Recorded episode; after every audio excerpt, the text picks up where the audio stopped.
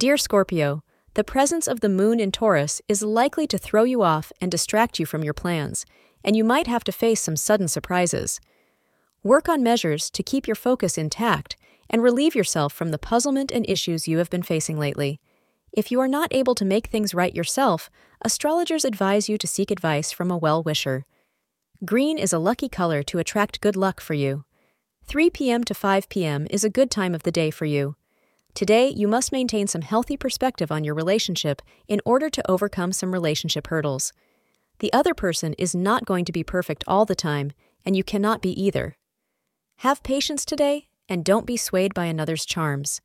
When we are meeting another potential mate, we are always at our best. It's your long-term happiness that you need to pursue.